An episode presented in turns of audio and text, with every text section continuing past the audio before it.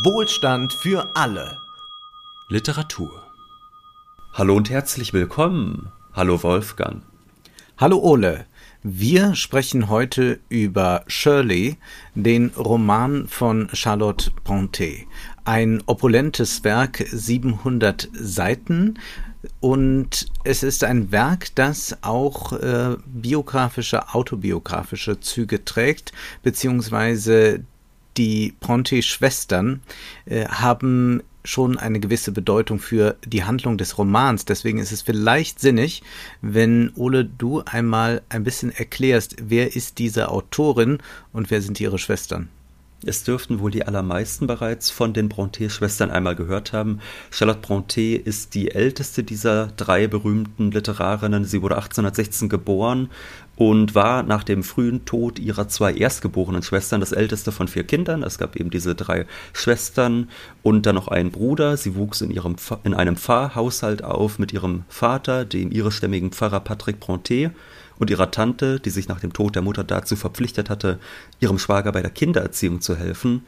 Und abgesehen von einigen kurzen Episoden verbrachten diese drei berühmten Schwestern, also Charlotte, Emily und Anne, ihr gesamtes Leben in diesem einsamen Pfarrhaus in Yorkshire, ebenso ihr Bruder Branwell, der aufgrund seines Misserfolges dem Alkohol und den Drogen verfiel und früh starb.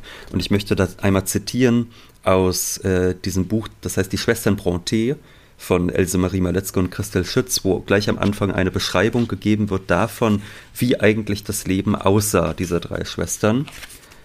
Zitat, jeden Abend um neun Uhr, wenn dir Papa nach oben und zu Bett gegangen war, legten sie die Näharbeiten beiseite und nahmen ihre Wanderung wieder auf. Fünf Schritte vom Sofa zum Fenster, um den Tisch und zurück. Emily den Arm um Anne gelegt, daneben Charlotte, so gingen sie rastlos auf und ab, während der Sturm nach einem langen, ungehinderten Anlauf über Moor und Heide an den Fenstern rüttelte und die Johannisbeerbüsche im Vorgarten mit harten Zehen kämmte, in Yorkshire im Winter 1845. Während Papa also schlief und Bruder Branville im Black Bull sein vertanes Leben niedertrank, dichteten die Schwestern Charlotte, Emily und Anne Brontë auf ihren Wanderungen um den Wohnzimmertisch drei Romane, die der englischen Literatur die Sporen geben und den viktorianischen Kulturbetrieb in helle Aufregung versetzen sollten das heißt, wir haben es hier mit drei Frauen zu tun, die eigentlich diese häusliche Sphäre nie verlassen haben. Es gab kurze Episoden, wo es mal aufs Internat ging oder man mal als Lehrerin gearbeitet hat, aber eigentlich waren sie immer in diese häusliche Sphäre gebannt und das wohlgemerkt im absoluten Nichts. Das heißt, es war ein Pfarrerhaus in einer kleinen Gemeinde, niemand war dort, es gab nichts, was ihren Geist großartig stimulieren konnte, außer die Bücher, die im Hause vorhanden waren. Und eine Zeitgenossin sagte dann auch über diese Schwestern, und über Charlotte, ich sagte ihr zuweilen, sie kämen mir vor wie Kartoffeln, die in einem dunklen Keller keimten. Sie sagte traurig, ja, ich weiß, so sind wir. Und so ist eigentlich auch ein bisschen äh, die Protagonistin des Romans, den wir hier gelesen haben. So ist Caroline Hellstone, die auch in einem Pfarrhaus aufwächst. Und äh, sie, könnte man sich vielleicht vorstellen, ist gewissermaßen Charlotte Brontë, wohingegen Shirley, die namensgebende Heldin dieses Romans, die ein deutlich aufregender Charakter ist, die ist laut, äh, ist laut äh, Charlotte Brontë ihre Schwester Emily, wie sie hätte sein können, wenn sie nur gelebt hätte. Denn die Geschwister von Charlotte sind früh gestorben, innerhalb nur eines Jahres. 1948, 49 sind all diese Geschwister gestorben. Und das war dann so, dass sie ihr Leben eigentlich weiterhin äh, in Yorkshire verbracht hat. Es gab dann noch kurze Episoden, wo sie mal nach London gegangen ist und die großen Literaten ihrer Zeit kennengelernt hat. Auch Lord Wellington hat sie dort kennengelernt, über den wir heute sicherlich auch noch sprechen. Aber das große Leben, das sie in ihren Romanen hier aufmacht, wo vor allem auch eine romantische Liebe immer die große Rolle spielt, das hat sie selbst nie kennengelernt. Also diese große romantische Liebe, die blieb ihr immer versagt, wenngleich sie am Ende des Lebens doch noch heiratete, nämlich den Pfarrer Arthur Bells Nichols, zwar nicht aus Liebe, aber immerhin um diesem Elternhaus zu entfliehen. Und auch wenn es keine romantische Ehe war, also sie eigentlich den Ansprüchen, die sie in ihren Roman gesetzt hat für ein erfülltes Leben, überhaupt nicht gerecht geworden ist, so konnte sie in ihrem letzten Brief vor ihrem frühzeitigen Tod mit 39 Jahren doch noch schreiben, ich werde doch nicht sterben, oder? Wir waren so glücklich zusammen. Wir befinden uns mit diesem Roman in West Yorkshire. Also dort, wo die Brontes sich sehr gut auskannten und wir befinden uns zu der Zeit der napoleonischen Kriege.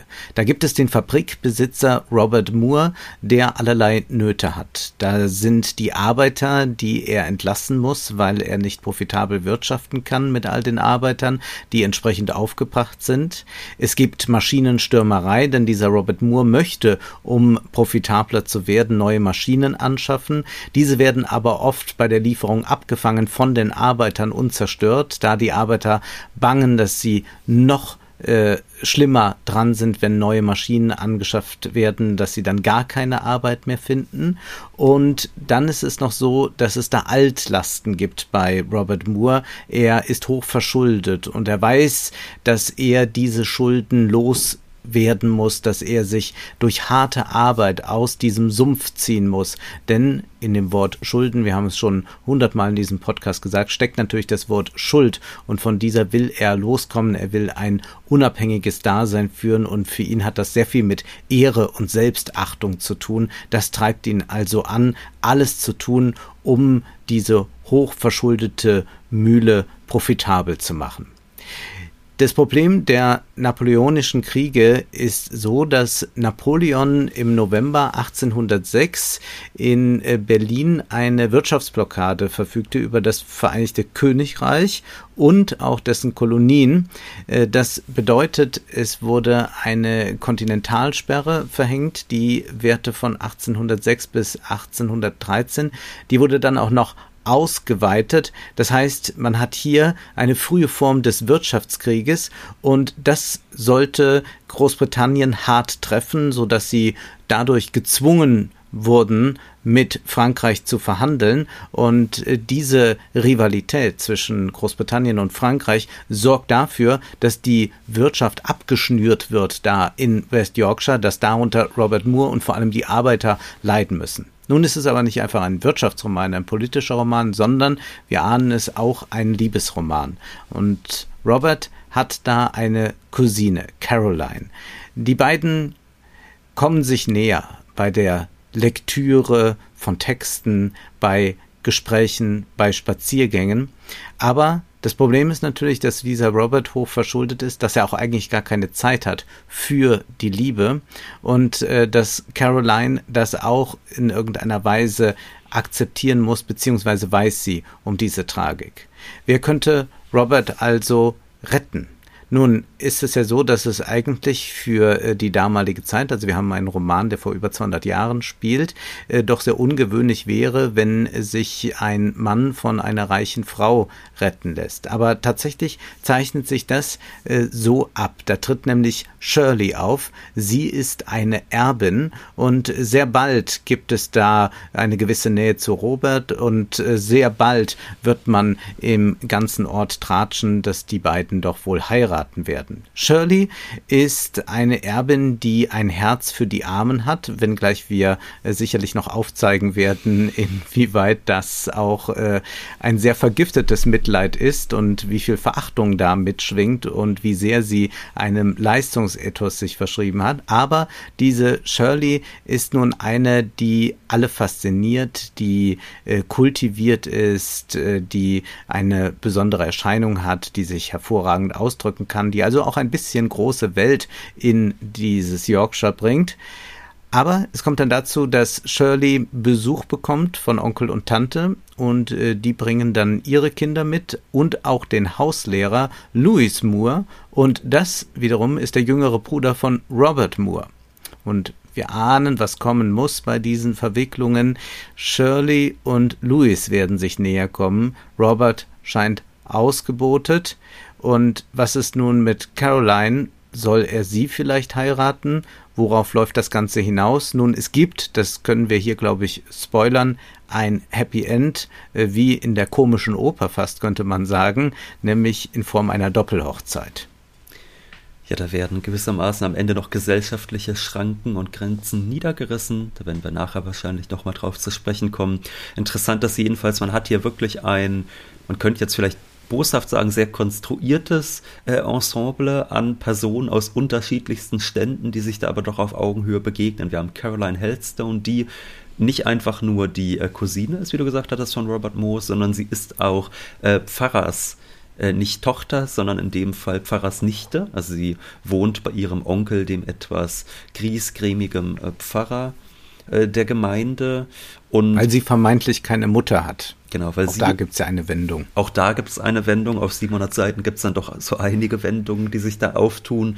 Es ist dann jedenfalls so, wir haben diese Pfarrersnichte, die trifft auf den Unternehmer. Shirley wiederum ist die ähm, Besitzerin des Gutes, auf dem Robert Moore wirtschaften möchte. Das heißt, er ist ihr Pächter, er muss ihr quasi auch seine Schuld abbezahlen, also er muss ihr auch seinen Zehnt erbringen, wenn man so möchte. Das heißt, wir haben hier unterschiedlichste äh, Stände, wir haben die Grundeigentümerin Shirley, wir haben den Unternehmer Robert, wir haben die Pfarrersnichte und all diese treffen nun aufeinander und äh, bieten so ein großes gesellschaftliches Potpourri, äh, auch mit ganz unterschiedlichen Ansichten, je nachdem, in welcher welcher Not sie stecken. Also beispielsweise Robert Moore ist ganz überzeugt davon, dieser Krieg muss enden und auch egal wie der endet, Hauptsache er endet, denn sonst ist er ruiniert. Denn die Kontinentalsperre bedeutet, dass er auf einer gigantischen Menge Ballen Stoff sitzt, die nicht exportiert werden können, die nicht verkauft werden können, was wiederum bedeutet, er hat die ganzen Arbeiter am Hals, die deshalb in die Arbeitslosigkeit fallen. Und dazu kommt noch, wie du gesagt hast, diese große technische Modernisierung, die nochmal Arbeiter in die Arbeitslosigkeit schickt. Und all das trifft hier aufeinander. Und was, glaube ich, interessant ist, ist, wir haben es hier eben nicht mit so einem Arbeiterroman zu tun, wir haben ja schon mhm. ähm, arbeiterfreundliche Autoren gelesen, wie beispielsweise ein Emile Zola, dessen Germinal sicherlich als einer der Arbeiterromane überhaupt gelten kann, wo man wirklich eine große Sympathie mit den Leiden des arbeitenden Volkes hat. Und davon ist hier relativ wenig zu spüren. Also ja, es gibt da so ein bisschen karitative Elemente, ein bisschen Mitleid mit diesen Armen, den muss man dann auch mal in Almosen abdrücken. Aber sowohl die handelnden Protagonisten beispielsweise ein Robert Moore, der auf jeden Fall darauf besteht, dass die Maschinen modernisiert werden, oder der Pfarrer, der sogar noch mit der Flinte zum Schutz des Eigentums schreitet. All diese Charaktere haben da doch recht wenig Mitleid und ehrlich gesagt, äh, ich glaube, man kann sagen, die Autorin, äh, die outet sich auch nicht unbedingt als wahnsinnig progressiv. Das ist kein äh, protosozialistischer Roman, Nein. das kann man ganz klar sagen. Äh, zum Beispiel äh, gibt es äh, das in der Figurenrede natürlich sehr stark, dass äh, deutlich gemacht wird. Also hier zum Beispiel, wenn ich von Armut spreche, so meine ich nicht die sozusagen natürliche Armut eines Arbeiters zum Beispiel, sondern die Not des mit Schulden belasteten. Der arme Erdenwurm, den ich meine, ist immer der von Sorgen bedrängte und beengte Geschäftsmann. Also wir sehen hier das äh, auch äh, von Robert und auch von Caroline und auch von Shirley letztlich eine ganz klar äh, scheinbar natürlich gegebene Hierarchie etabliert wird. Also den Arbeitern geht es natürlich nicht so gut wie der besitzenden Klasse. Das ist aber von Natur aus so angelegt. Deswegen wollen wir uns doch gleich um das Leid äh, derer kümmern, die eigentlich doch besser dran sein müssten, wären sie nur nicht so arg verschuldet. Und das äh, zieht sich durch den Roman durch. Insofern kann man jetzt auch nicht einfach sagen, es gibt die ein oder andere Figurenrede, äh, die dem widerspricht, sondern es gibt auch eine Dram Dramaturgie, äh, die ganz klar darauf hinzielt, dass man äh, diese Hierarchie weiter etabliert, dass man auch versucht zu unterscheiden zwischen arbeitsamen Arbeitern, die dieses harte Schicksal nicht verdient haben, arbeitslos zu werden. Also Robert Moore wird sich um einen äh, Arbeiter, der als besonders tüchtig gilt, persönlich einsetzen, dass dieser woanders eine Anstellung findet, auch wenn er sie selbst nicht geben kann, dann vielleicht doch ein anderer Unternehmer. Und die anderen jedoch, die arbeitslos werden und dann vielleicht anfangen zu saufen, ja, die sind ohnehin ja verkommene Subjekte, äh, mit anderen Worten. Ja, das sind äh, ohnehin welche, die es nicht besser verdient haben und da sieht man dann diese natürliche Hierarchie, die aufgebaut wird und die auch in keiner Weise dekonstruiert wird. Also wir haben es hier schon mit einem äh, Roman zu tun, der mit der Stimme der besitzenden Klasse und auch zum Teil der Aristokratie spricht. Du hattest eben gesagt, das ist kein protosozialistischer Roman. Das liegt aber nicht am Zeitpunkt, an dem der geschrieben ist. Also da gab es ja nee. durchaus schon progressivere Autoren. Äh, man denke zum Beispiel an einen Byron, äh, dessen Tochter äh, Mary Shelley dann ja wiederum äh, Frankenstein schrieb. Byron, einer der bekanntesten britischen äh, Autoren des 19. Jahrhunderts, der dann auch äh, als Frühsozialist durchaus gelten darf. Und der wiederum, das ist vielleicht auch interessant, der wiederum ähm, in, im großen Disput eigentlich mit Malthus war. Also Malthus Schrift, über die wir ja schon jetzt mehrere Episoden lang gesprochen hatten, über dessen Bevölkerungsgesetz, die richtete sich explizit gegen diesen Byron. Und das waren wirklich alles Zeitgenossen, müssen wir bedenken. Übrigens auch Byron selbst mit Charlotte Brontë bekannt, die haben sich da auch in London kennengelernt. Und was ich nur so interessant finde, ist, ich habe den Eindruck, dass aus dem Pfarrer Hellstone, also dem Onkel von Caroline, mhm. dass aus dem eigentlich Malthus spricht. Es gibt da beispielsweise ja. eine Stelle, da heißt es, Mr. Hellstone tadelte die Arbeiter ob ihrer Unvernunft und verurteilte heftig den immer weiter um sich greifenden Geist der Unzufriedenheit mit der von Gott eingesetzten Obrigkeit, die wachsende Unlust, Übel, die er für unvermeidlich ansah, geduldig zu ertragen. Die Kuren, die er verschrieb, waren energisches Eingreifen der Regierung, schärfste Wachsamkeit der Behörden, notfalls schnelles militärisches Einschreiten. Also dieser Pfarrer, der schreitet selbst mit dem Gewehr in der Hand zum Schutz des Eigentums.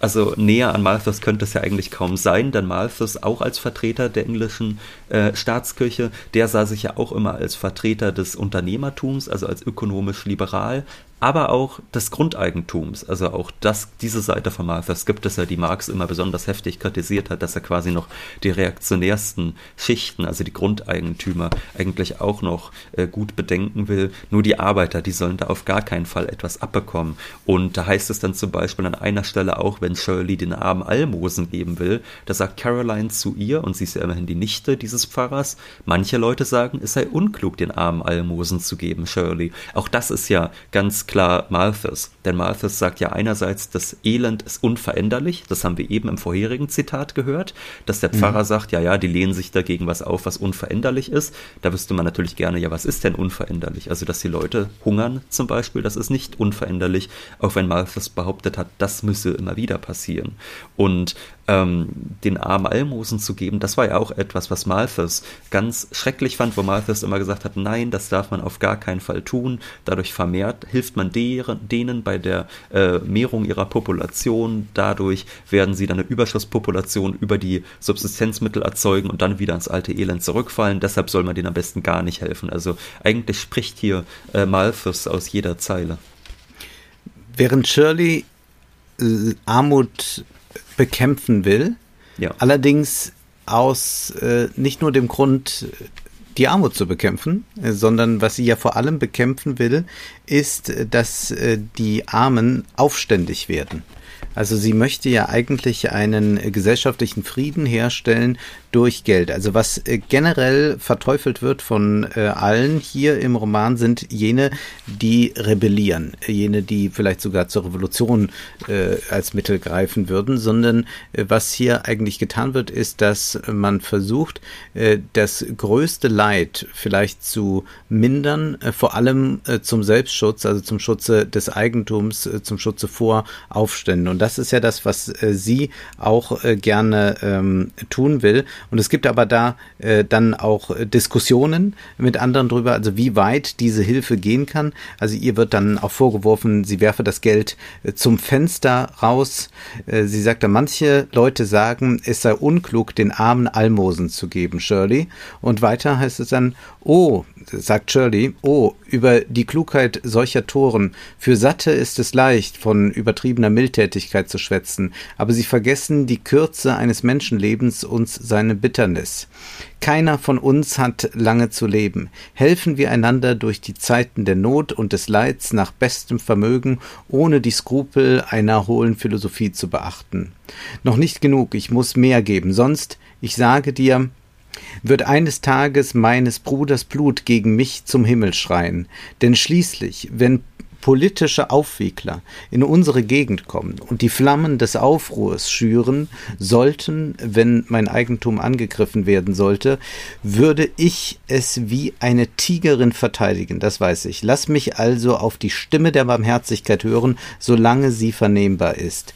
Wird sie erst durch das Gebrüll provozierender Raudis übertönt, dann wird es mir gewiss nicht an der nötigen Energie fehlen, die Schreier zum Schweigen zu bringen, den als Mob sich zusammenrottenden Armen trete ich als Aristokratin entgegen. Wenn sie mich einzuschüchtern versuchen, muss ich ihnen Trotz bieten, wenn sie angreifen, ihnen Widerstand leisten und so weiter. Sie führt das dann noch weiter aus und äh, beacht, äh, sieht das als eine große Dreistigkeit an, äh, wenn äh, dort Arme irgendwelche Forderungen stellen. Äh, sie haben kein Recht, da etwas zu diktieren. Äh, es liegt an Shirley, es liegt an äh, der besitzenden Klasse, äh, das größte Leid vielleicht abzumildern, aber es kann nie so sein, dass die Arbeiter irgendetwas den Mächtigen diktieren.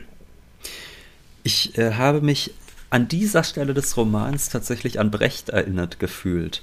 Und ja. zwar, es gibt ja im Guten Menschen von Seeschuan, den wir auch schon mal besprochen hatten, diese Stelle, wo Shanti erfährt, dass sie schwanger ist.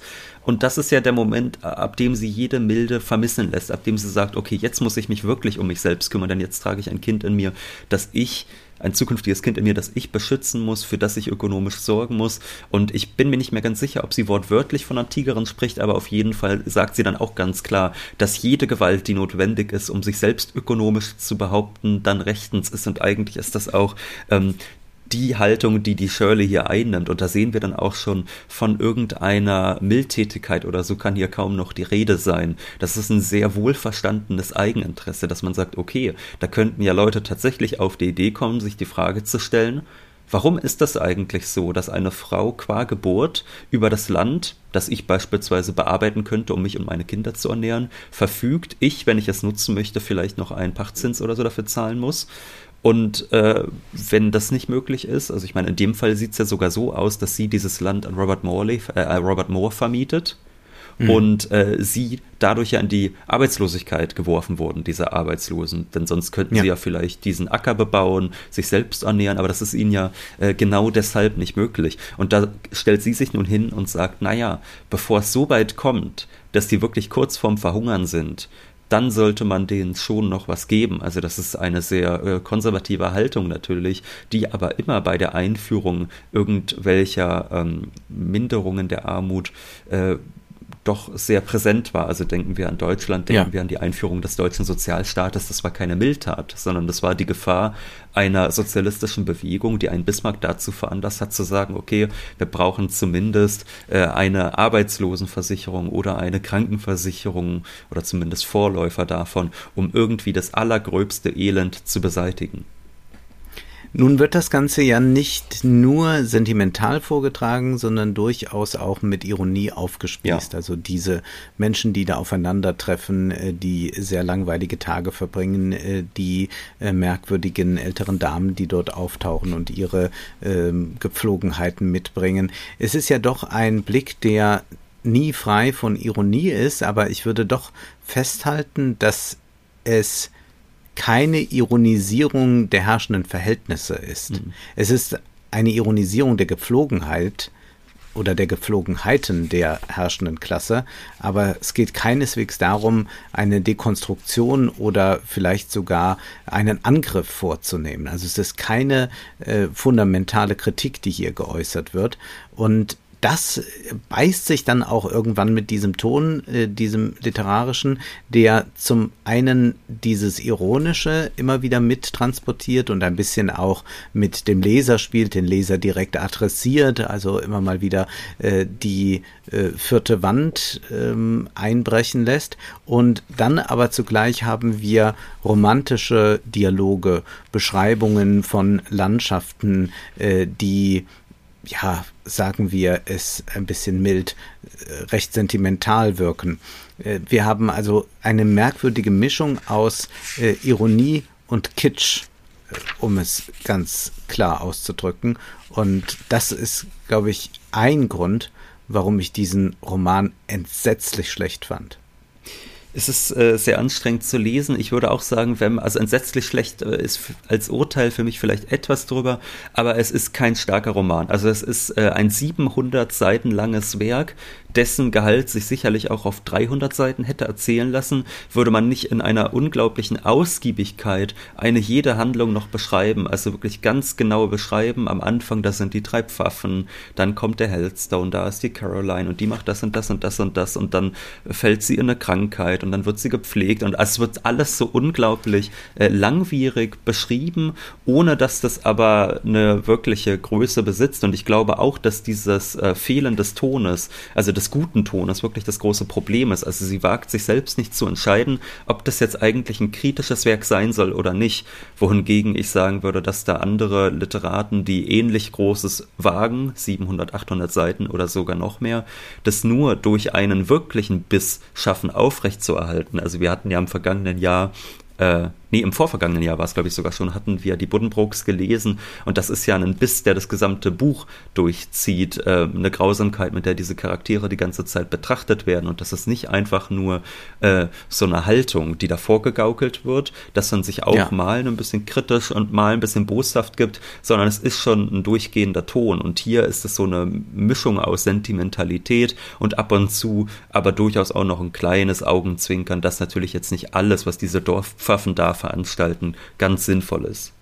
Ja, und das ist es bei Thomas Mann ja eine Ironie, die sich durchzieht, äh, die auch nicht dazu da ist, um jetzt eine massive Kritik zu äußern, wie das jetzt ein Bertolt Brecht tun würde. Mhm. Also es geht ja auch ja. keineswegs darum, äh, am Ende äh, die Revolution heraufzubeschwören, aber dieser Ton zieht sich durch und es ist natürlich sprachartistisch hochinteressant, was Thomas Mann macht. Äh, das ist hier bei Ponte überhaupt nicht zu finden. Es sind ellenlange Dialoge. Ich habe ja gar nichts gegen auch lange Beschreibungen. Ich äh, lese ja gerne Stifter, wie du weißt, aber äh, das ist etwas, was hier stattfindet, was ich nicht dulden kann, wenn man wenig erzählt und noch wenig Sprache dazu nimmt, sondern eigentlich unglaublich äh, redundant sich in Floskeln ergeht, äh, äh, tausend Nachfragen gestattet, wo die Frage schon längst beantwortet werden könnte, äh, einfach damit die Zeit gedehnt wird und es aber nicht zu einem literarischen Prinzip in irgendeiner Weise wird,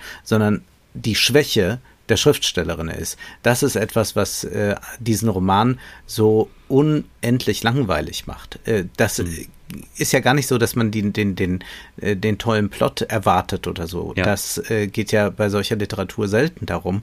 Aber wir haben es hier mit äh, einer Autorin zu tun, die keine Sprache hat, die man jetzt äh, so gerne liest, dass es vollkommen egal ist, was sie beschreibt.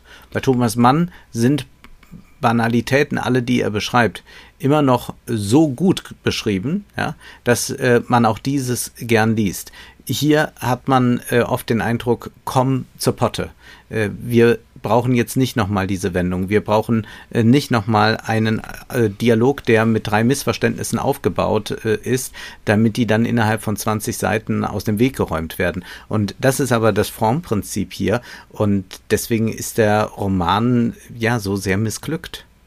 Ich äh, finde es lustig, dass sie eben meint, dass man erwartet den Plot nicht. Äh, bei großen Werken würde man das ja auch nicht tun. Ich würde aber trotzdem sagen, dass äh, große Romane trotzdem es schaffen, mehr Spannung auch auf das, was passiert, aufzubauen. Ja. Und hier ist es ja eigentlich so, jetzt hat man hier den Klappentext, ähm, den muss ich jetzt nicht vorlesen, den kann sich jeder sonst online selbst nochmal durchlesen. Aber der Klappentext, der umfasst eigentlich schon die ersten 600 Seiten dieses Romans. Das heißt, hier wird nicht einfach das Setting beschrieben, dass man irgendwie quasi, ähm, ja, ganz kurz sagt, was ist grob das, worum es geht. Und dann ist es aber so, dass die 80 letzten Prozent des Romans doch noch unbekannt sind. So ist es ja normalerweise bei Romanen, gerade wenn die sehr umfangreich sind. Aber hier ist es wirklich so, sie nimmt sich für die Beschreibung dieser äh, dieses äh, Liebesvierecks und dessen, was da gesellschaftlich noch so drumherum stattfindet. Dafür nimmt sie sich so viel Raum, dass das, was man hier auf fünf Zeilen Inhaltsangabe zusammengefasst hat, eigentlich die ersten 600 Seiten einnimmt. Und das ist dann ehrlich gesagt doch ein bisschen dürftig.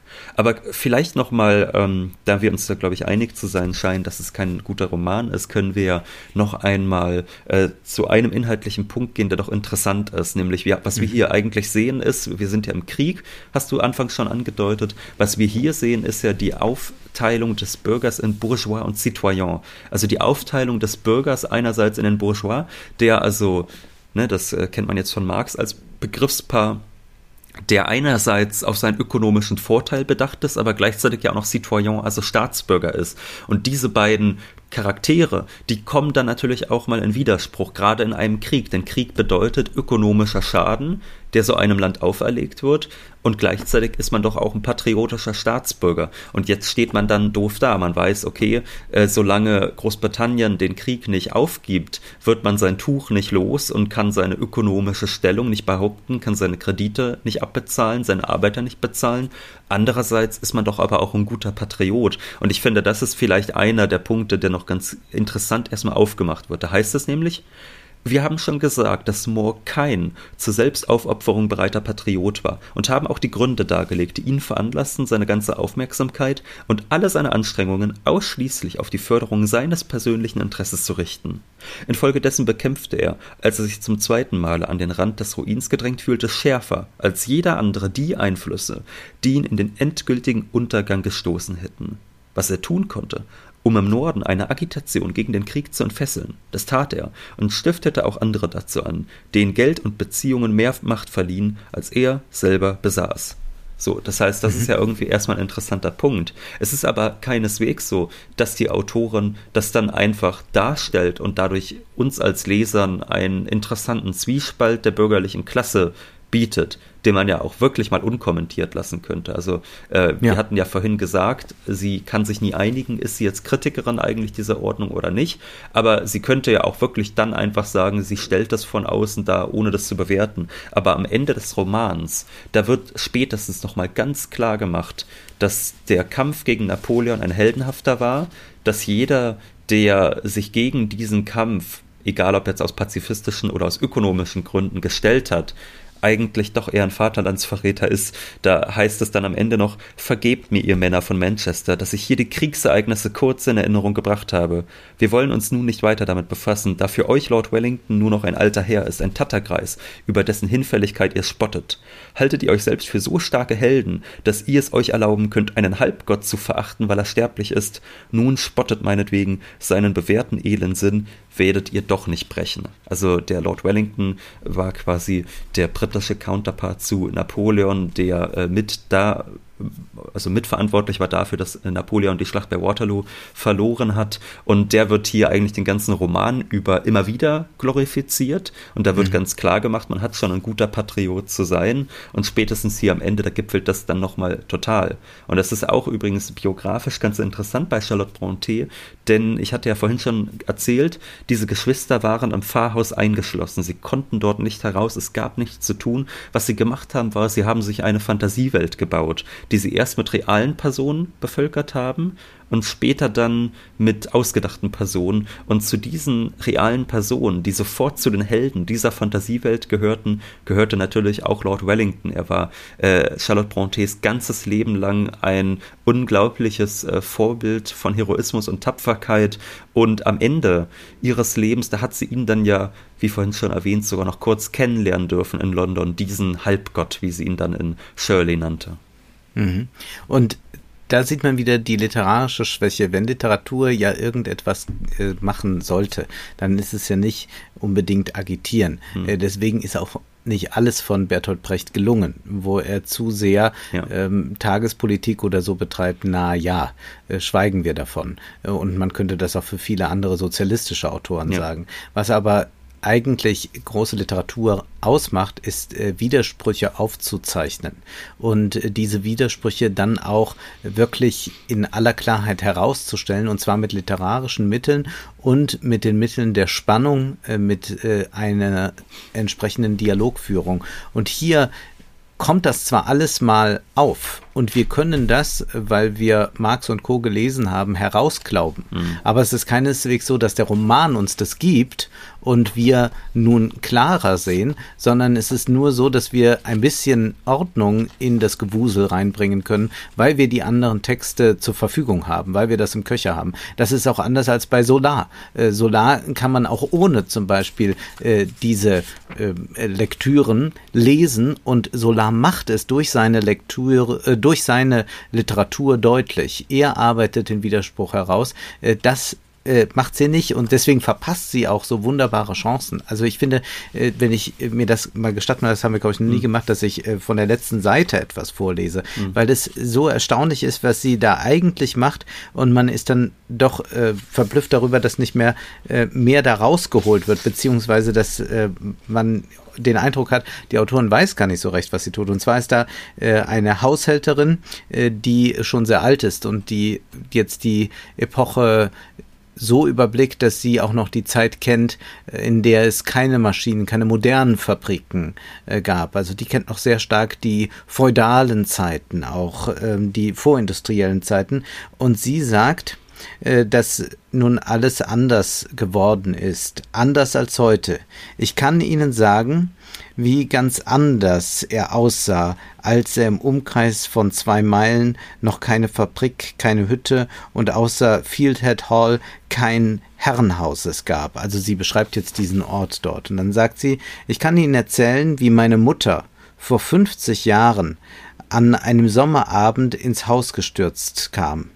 Es fing gerade an zu dämmern, und sie war beinahe von Sinnen und sagte, sie hätte im Grund eine Fee gesehen. Das war die letzte Fee, die je in dieser Gegend gesehen wurde. Freilich hat man in den letzten 40 Jahren immer noch von ihnen gehört. Das Tal war einsam, aber es war ein schöner Fleck Erde mit seinen vielen alten Eichen und Nussbäumen. Es hat sich sehr verändert. Und dass hier nochmal eine Fee gesehen wird, also 50 Jahre äh, zuvor, also als diese moderne Fabrik noch nicht entstanden ist. Das ist natürlich äh, hier die äh, romantische Sphäre, beziehungsweise es ist die äh, vormoderne Sphäre, die vorkapitalistische Sphäre. Und mit dem modernen Kapitalismus, mit der Maschinisierung, mit all dem, geschieht dann das, was Max Weber die Entzauberung der Welt nennt.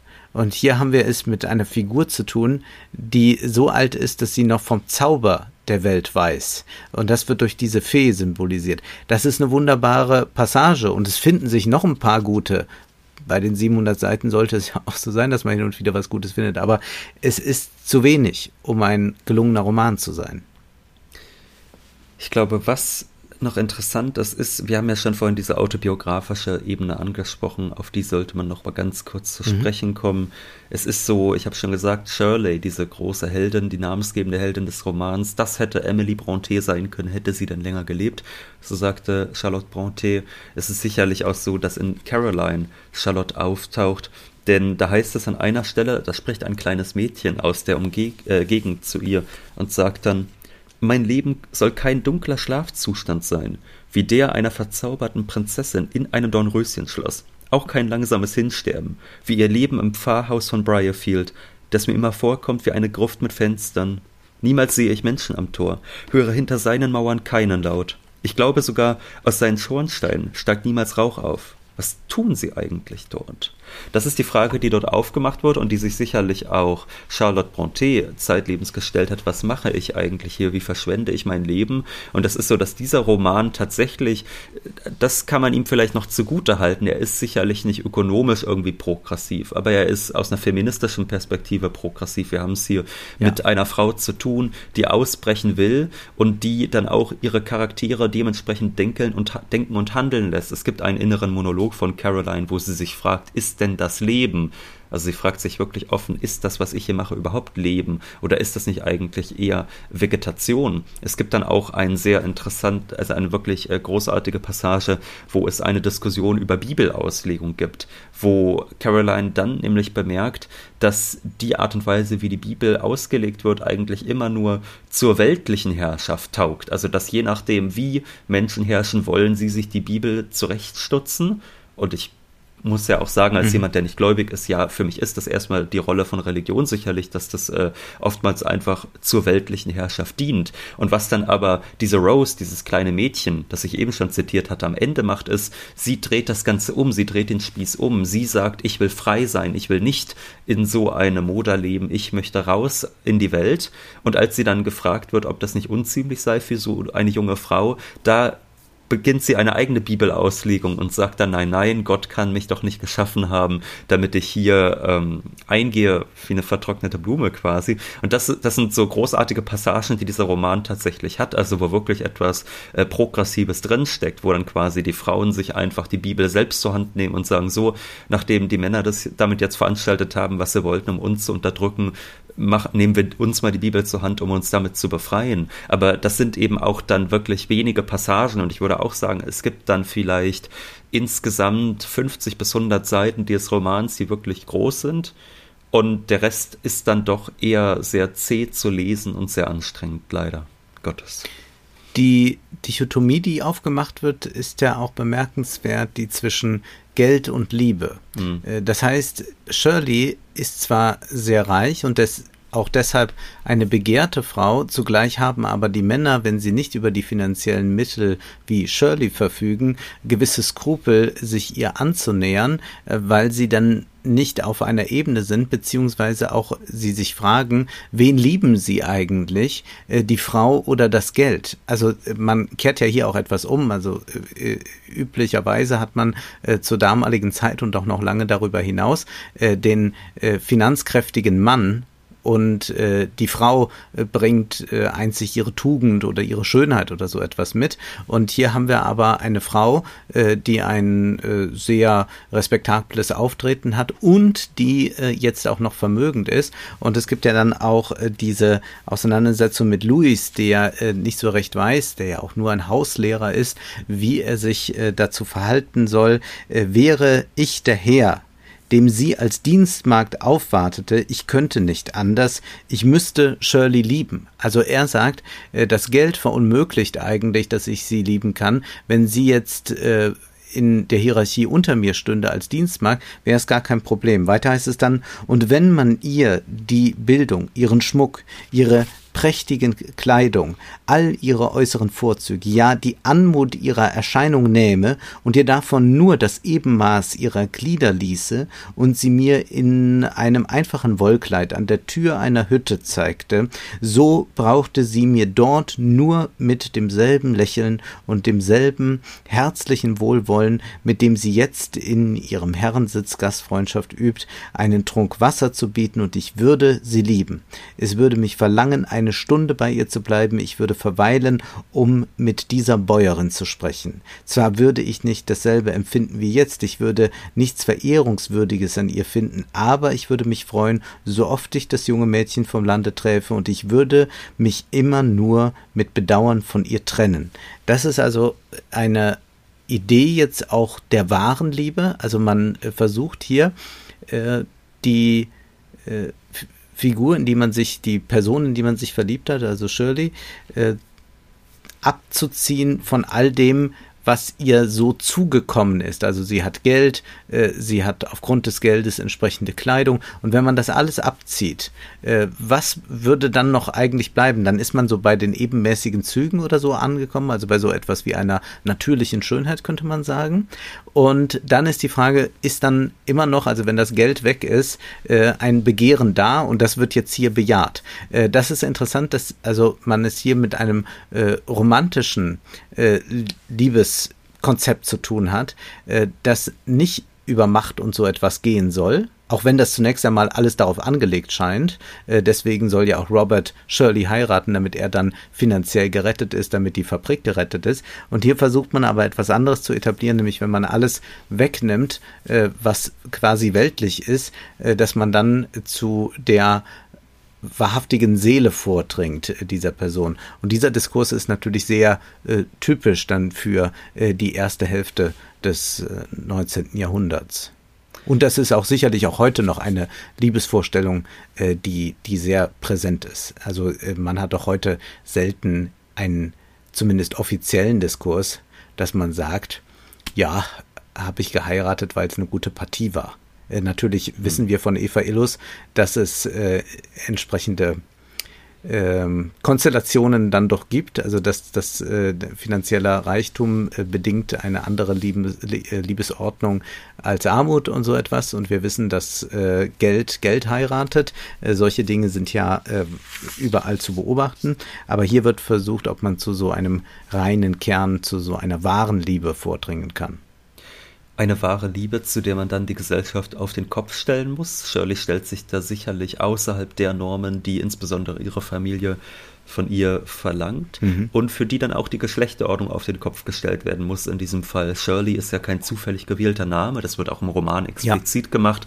Es ist ein eigentlich männlicher Name, der nun dieser Frau zuteil geworden ist. Sie ähm, stellt sich immer selbst da, auch in männlichen Positionen. Also als ich glaube Rittmeisterin heißt es dann im Roman, bezeichnet ja. sie sich gerne, stellt sich also ganz klar hierarchisch mit diesen Männern auf Augenhöhe. Und am Ende ist es sogar so, dass sie dann zu Louis, als die gegenseitigen Liebesbekundungen endlich ausgesprochen werden, dass sie dann sagt, sie will niemals irgendetwas hören über die ökonomische Ungleichheit, die zwischen ihnen liegt.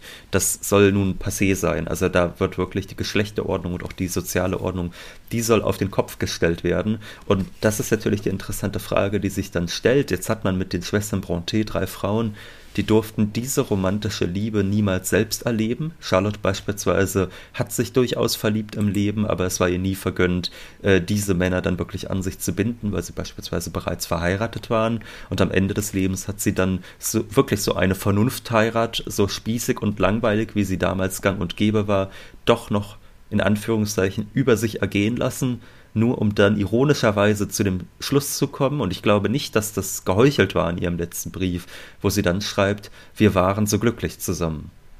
Ja, das ist ja äh, diese Diskussion, die immer wieder aufgebracht wird, inwieweit äh, die äh, Vernunft ehe äh, natürlich äh, ein Glücksstadium etablieren kann, äh, das gerade weil es nicht so sehr von Lust getrieben ist, ein viel höheres und auch nachhaltigeres ist. Ähm, das muss dann individuell beantwortet werden, denke ich. Aber es ist interessant, dass es als Konzept auch aufscheint und auch hier ja durchexerziert wird in mhm. verschiedenen Dialogen. Also wen könnte man heiraten, um finanziell sich zu verbessern? Äh, Robert geht das ja durch, er hat da einen sehr langen Dialog. Äh, für ihn ist ganz klar, äh, das Aussehen spielt eine äh, wichtige Rolle. Es ist nicht das Allerwichtigste, aber es ist schon eine notwendige Bedingung für eine Ehe. Und dann muss es aber nicht unbedingt der emotionale Überschwang sein. Zumindest weiß er ja auch, seine Gefühle zu sublimieren. Also wir haben ja hier eine ganz typische bürgerliche äh, Sublimationsleistung, denn äh, Robert muss sich um diese Firma kümmern, weil er diese Schulden hat und in dieser Schieflage ist. Und er hat jetzt gar keine Zeit, sich in dieser Weise für die Liebe zu öffnen. Äh, wenn er jetzt einfach nur ein romantischer Schwärmer wäre, wür würde er Caroline nachlaufen und würde sagen, ist doch egal, äh, was äh, finanziell mit uns passiert. Ja. Hauptsache, wir haben uns. Also das wäre so ein Tristan und Isolde-Konzept. Das wäre dann wirklich die radikale romantische Liebe, äh, bei der alle Koordinaten eingerissen werden und man nur noch diesem Glück folgt. Nein, hier wird erst einmal das Ganze wieder auf eine wirtschaftliche Grundlage gestellt. Dadurch, dass der Bruder Shirley heiratet, geht es dann auch dem äh, Bruder Robert entsprechend besser. Äh, wenn diese wirtschaftliche Grundlage wieder erreicht ist, dann kann man sich auch die Liebe wieder leisten. Also wir haben hier schon auch das Vernunftsprinzip sehr stark vertreten. Und auf dieser Ebene äh, hat der Roman auch sehr seine Stärken, ganz klar. Mhm. Auch wenn ich sagen würde, dass, äh, dass Louis Shirley heiratet, das ist noch nicht mal der Hauptfaktor, klar. Das bietet mhm. auch eine gewisse ökonomische Sicherheit, weil man natürlich weiß, äh, wenn ich äh, Pächter bin bei der Frau meines Bruders, die wird mich schon nicht so schnell vertreiben, klar, aber vor allem ist es dann die Aufhebung der, der Kontinentalsperre mhm. durch äh, die Niederlage Napoleons, die dazu führt, dass er endlich seine Ballen, seine Leinen etc. wieder los wird und das ist dann am Ende schon fast ein bisschen lustig, wie das beschrieben wird. Da wird sofort dann beschrieben, äh, nicht nur, dass überhaupt mal wieder Löhne gezahlt werden, sondern dass jetzt auch höhere Löhne gezahlt werden können und man denkt sich so, Ja, warum denn eigentlich? Also der Mann ist doch immer noch in einem ökonomischen Wettbewerb. So, warum sollte der jetzt per se höhere Löhne zahlen können? Also vorausgesetzt, er will da in diesem Wettbewerb bestehen. Und dann am Ende sagt er ja sogar noch, er will jetzt in Zukunft auch den Armen helfen. Er will nicht nur an sich selbst denken. Und man denkt sich so, ja gut, aber na klar musst du an dich selbst denken. Du bist ja ein Unternehmer, der in der kapitalistischen Produktion bestehen mag. Also auch da dann schon wieder gewisse Naivitäten. Ja, da, ja, beziehungsweise das ist ja dieser typische bürgerliche Unternehmer, den wir ja bis heute haben. Also man ist natürlich ein Egoist äh, mhm. äh, und muss es notwendig sein in dem System, aber man kann ja dann doch mal zu Weihnachten genau. bei der eine schöne Gala, Feier veranstalten. Ja, oder bei der Gala der Bildzeitung auftreten äh, und äh, dort vielleicht mal einen Check ausstellen. Das heißt ja dann hier, jetzt kann ich mehr Arbeiter einstellen, bessere Löhne zahlen, weitsichtiger und großzügiger planen, kann ein wenig Gutes tun und brauche nicht mehr so egoistisch zu sein. Das ist schon äh, sehr amüsant, wird aber von äh, der Autorin gar nicht reflektiert. Das ist das ja. Erstaunliche. Also man muss den äh, Roman äh, selbst unter die Lupe nehmen. Er er, er, er liefert nicht die Kritik schon mit. Es ist ein bisschen wie mhm. in einem Hollywood-Film. Ja, es ist sehr interessant. Ich meine, so Sätze wie jetzt kann ich endlich wieder Menschen Arbeit geben, die könnte man ja auch anders umdrehen. Da könnte man dann ja mal die Frage aufscheinen lassen, was ist das eigentlich für eine verrückte Gesellschaft, in der man Leuten Arbeit geben muss. Also in der solange es sich nicht für irgendjemanden profitmäßig lohnt, die Leute arbeitslos sind und eher verhungern, als ihre Hände dazu zu benutzen, sich irgendwie ihre Lebensmittel selbst zu verschaffen. Äh, all das könnte man ja als Fragen aufwerfen an der Stelle, passiert aber nicht. Zumal wir ja auch erfahren, dass die Speicher voll sind. Ja. Also es ist ja keineswegs so, dass nichts da war äh, zu essen und dass das jetzt durch die Kontinentalsperre verunmöglicht war, die Menschen zu ernähren, sondern wir erfahren, die Kontinentalsperre fällt und jetzt können auch endlich mal diese vollen Speicher geöffnet so, werden und jetzt kann glaub, wieder gewirtschaftet na, ich werden. Ich glaube, das sind ja praktischerweise nur Speicher äh, voller Tuch und Stoff und das kann man natürlich mhm. nicht essen. Ich glaube, das soll nur exportiert werden. Aber natürlich stellt sich auch dann die Frage, wenn die Speicher voll sind, dass also keinen Bedarf an Tuch mehr gibt, dann könnte ja. man ja auch diese Leute alle einsetzen, um Lebensmittel zu produzieren für die Gesellschaft. Aber das geht natürlich nicht in einer Ökonomie, in der es um den Profit der Einzelnen geht. Aber gut, ich glaube, wir haben unser Urteil gefällt. Ich glaube, es ist angekommen, Wolfgang, und es lohnt sich vielleicht mal den Ausblick zu wagen, was als nächstes gelesen wird. Wir Denn, wollen nochmal ausdrücklich ja. sagen, man muss diesen Roman nicht gelesen haben.